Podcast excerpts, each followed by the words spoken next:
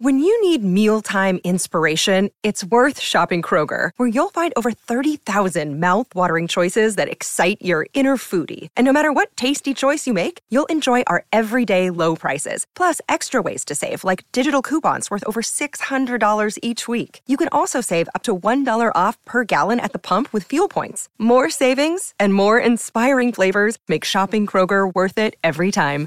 Kroger, fresh for everyone. Fuel restrictions apply. This episode is brought to you by Shopify. Whether you're selling a little or a lot, Shopify helps you do your thing, however you cha-ching. From the launch your online shop stage, all the way to the we just hit a million orders stage. No matter what stage you're in, Shopify's there to help you grow. Sign up for a $1 per month trial period at shopify.com slash special offer, all lowercase. That's shopify.com slash special offer. Looking into the containment cell of the creature, I couldn't help but feel a twinge of sorrow for it. The material I'd been given told me that SCP 817 had once been a young man of Asian descent, back before whatever happened to turn him into this thing. The reading material was vague on that, and when SCP Foundation case files were light on information, it meant one of two things. Either they didn't know, or they didn't want grunts like me to know. Either way, I'd been around long enough to know that some mysteries couldn't be solved. Trying was just a waste of energy. Besides, I wasn't here to cure the guy. Even if there was a cure, it would be above my pay grade. No, I was here to make sure what the guy was now never escaped. I was here to secure, contain, and protect. My new team leader, Lawrence Cooper, stood next to me at the observation window, looking in at the thing. Ain't it a beaut? He said in his jovial way. Every time I see the thing, I just want to take it home to meet my mother. I didn't feel like joking just then. I never did when seeing a particularly messed up SCP for the first time. But I went along to get along. My heart's all aflutter, I said, matching his sarcastic tone. Lawrence chuckled, his deep, raspy voice making him sound like some sort of malfunctioning machinery. Oh, He said, slapping me on the shoulder. here we go. I saw a metal panel on the right side of the room open up, its mechanical hum barely audible from where we were in the observation room. The moving panel revealed a dark square in the wall. Then, a large platter of cooked meat slid out of the darkness and into the bright room, pushed by a mechanical arm. The arm released the platter on the floor and retreated back into the wall. The panel closed. I turned my attention to the creature, which had noticed the meat. It stood in the corner of the room, its body covered by what looked like thin, segmented polymer sheets. But I knew better. I'd read the material. It moved away from the corner, stepping forward and removing the sheets, which were actually two bat like wings. When you ignored the huge wings, its body looked somewhat humanoid. Its legs were shorter than a normal human's and ended in two stubby feet, each with three large toes. The creature's head also looked vaguely human, underneath the gruesome cracked skin like that of a healing burn victim. Unlike a bat, it didn't have any fingers with which to grip anything, so I watched it closely, curious to see how it would eat the meat. After taking two steps away from the wall and getting its wings out to their full span, SCP 817 leaped through the air toward the platter of food. As it fell toward the floor, it slowed, thanks to its wings, and came to rest gently next to the meat. The creature's head came forward, thrusting impossibly far on its neck. Its jaws seemed to dislocate, the bottom of its mouth splitting open at the middle of the chin and separating. A thick flap of skin under its chin stretched taut, and its spindly tongue folded back into its mouth. The flap of skin made a kind of shovel that picked up large slabs of the beef as its head came forward. Then the two sides of its bottom jaw came together around the meat, gripping them and pushing them up as the tongue came down, moving deftly while its mouth closed fully. It seemed to chew for only a few seconds before swallowing and then repeating the whole process again and again until the meat was gone. Pounds of meat, eaten in under a minute. Doesn't that make you hungry, Jonesy? Lawrence Cooper said, already giving me the nickname Jonesy for my last name, Jones. Starving, I said, although I was anything but. The creature went back to its corner once it was done eating. The panel opened up in the wall again, and the mechanical arm retrieved the empty platter. After a moment, Cooper spoke again. You think this version is bad? You should have been here to see the last thing it was. I nodded. I'd read about all the metamorphoses SCP 817 had gone through, even seeing pictures and videos of them. Each transformation brought new problems and required new solutions for when it would try to escape, which it always did at some point. How long does it usually stay in one form? I asked, although I already knew the answer. Asking people questions is a good way to engage them, make them feel good. I read that in a book once. Usually two or three months. Cooper said. But you already knew that, didn't you? He smiled. Guilty, I said, smiling back. I was going to fit in well here. Cooper introduced me to the rest of the team when shift change came around. There were six of us total, including me and Cooper. I shook hands and introduced myself, making a point to remember everyone's name, even though we all wore cloth nameplates sewn into our uniforms. This wasn't my first SCP security team, and it wouldn't be my last. Weeks went by. I got acclimated, found my routine, and fell into an easy working relationship with the other members of my team. But one thing I'd learned in working for the SCP Foundation is that nothing stays calm for long, and this job was no exception.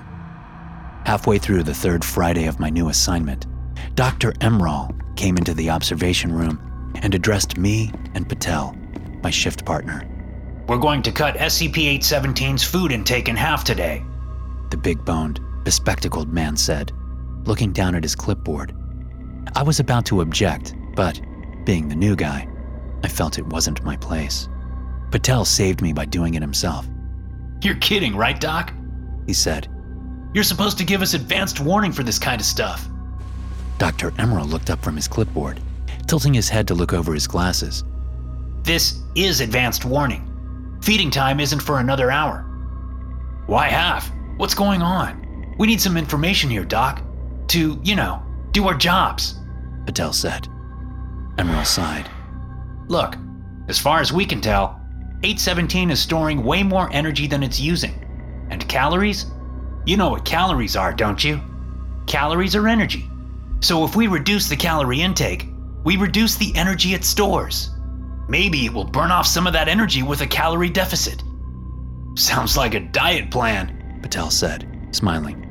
I think it looks pretty thin to me. I can honestly say its wings don't make it look fat. This is why I don't like telling you guys stuff. Dr. Emerald said. It's all a big joke. How much energy does it save? I asked. According to my calculations, around 90%. 90%? Patel said. Holy cow, where does it all go? That's the question, isn't it? Dr. Emerald said, turning to leave. Call your people in. It's about time for a metamorphosis anyway, and I'm sure the change in food will speed that along. So be ready. One hour. One hour later, Patel and I stood by the observation window, waiting for the panel to open in the wall. Cooper stood behind us with Whitlock, a quiet, dark man who usually had the night shift with Cooper. The other two weren't picking up their phones. It was their day off, so I couldn't blame them. Dr. Emerald had put us in a bad spot by not giving us more warning. The good doctor walked in with his clipboard. Excuse me, he said, shouldering me out of the way so he could have a better view of the containment room. The wall panel slid open and delivered the platter of meat. Only half as much as every other day this time. 817 didn't seem to notice. It took two steps away from the wall, unfurled its wings, and did its jump glide to the meal. Its mouth split open again, and it gobbled up the meat in a way I was only just getting used to. When it was done, it sniffed at the plate and then looked up at the observation window. It couldn't see us. The glass was reflective on the inside, but it was smart enough to know we were there. It shrieked and jumped toward the window, slamming into it with its chest.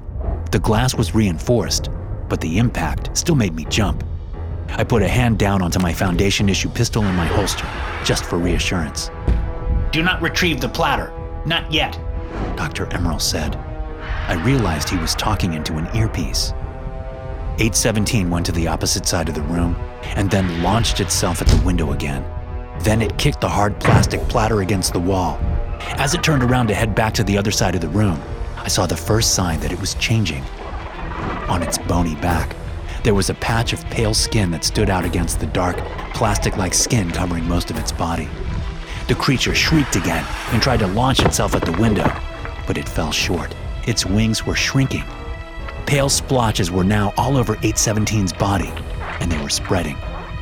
Are those fingers on his back? Patel said. I leaned forward, squinting, and saw that they were, in fact, fingers. They emerged from a spot on its back, followed by a hand. Similar things were happening all over the creature's body while it ran around the cell, screaming. But they weren't all hands. A foot emerged from its shoulder, and another from its knee. A bald head with male features grew out of its other shoulder. A bald head with female features emerged from its left side as the wing there disappeared. As these limbs and heads emerged, the creature expanded. Its original head remained where it was, screaming and screaming. Each new head that came out also started screaming. Hands extended out to undulating arms and feet came out to kicking legs. The end result was a writhing, screaming mass of heads, legs, and feet that stumbled around the room. But even when there was no more room for body parts to appear, 817 continued to grow. Doc, Cooper said, what's your call? I think we should subdue this thing. Good God, Dr. Emerald said. this is incredible. It keeps growing. Patel said, his voice high. It's not going to fit in the room if we let it go any longer. Don't be so dramatic. Dr. Emerald said, leaning over the control panel below the observation window. He flipped a switch and pressed a button. Thick streams of yellow white gas started pouring into the room from nozzles in the ceiling. This should do it. He said. It's still screaming. I said. How long does it take? Doc ignored me, flipping the switch and pressing the button again, pouring more gas into the room. He was sweating. Stop! Cooper said. You're killing our visibility. It was true.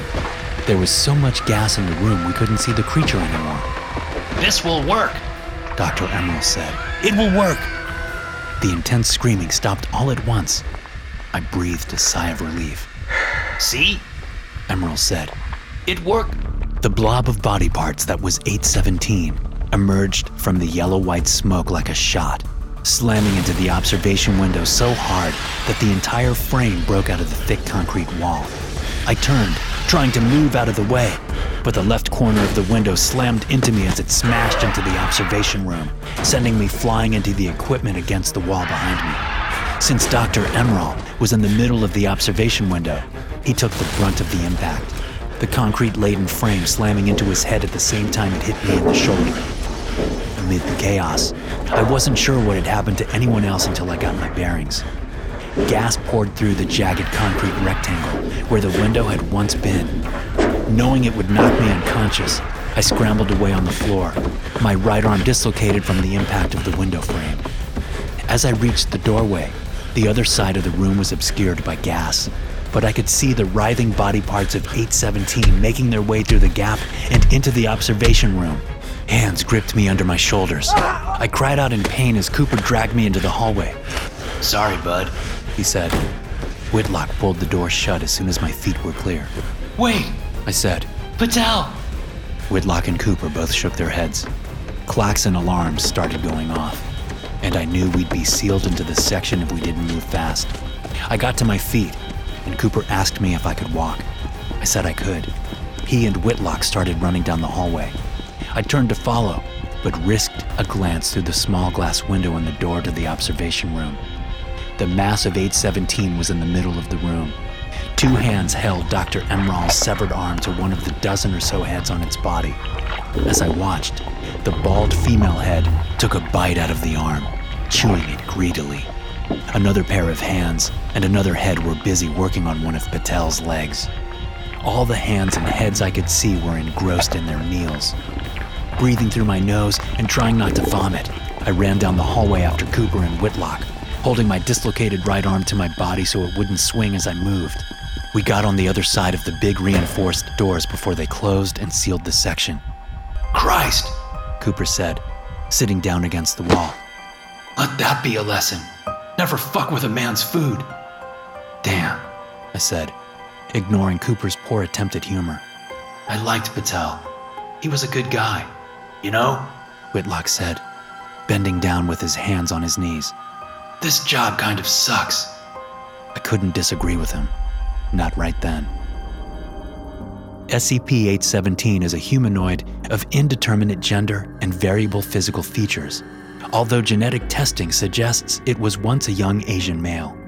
SCP 817 periodically undergoes radical metamorphic changes to its physiology. The delay between metamorphic events varies, but is usually about two to three months. These shifts and the physiological abnormalities produced cause SCP 817 enormous pain. However, it seems to suffer no actual damage to its body systems. Additionally, SCP 817 seems to be incapable of deliberately injuring itself. SCP 817 is mentally unstable, displaying severe psychotic symptoms. During psychotic episodes, it is extremely hostile and will attempt to breach containment and attack personnel.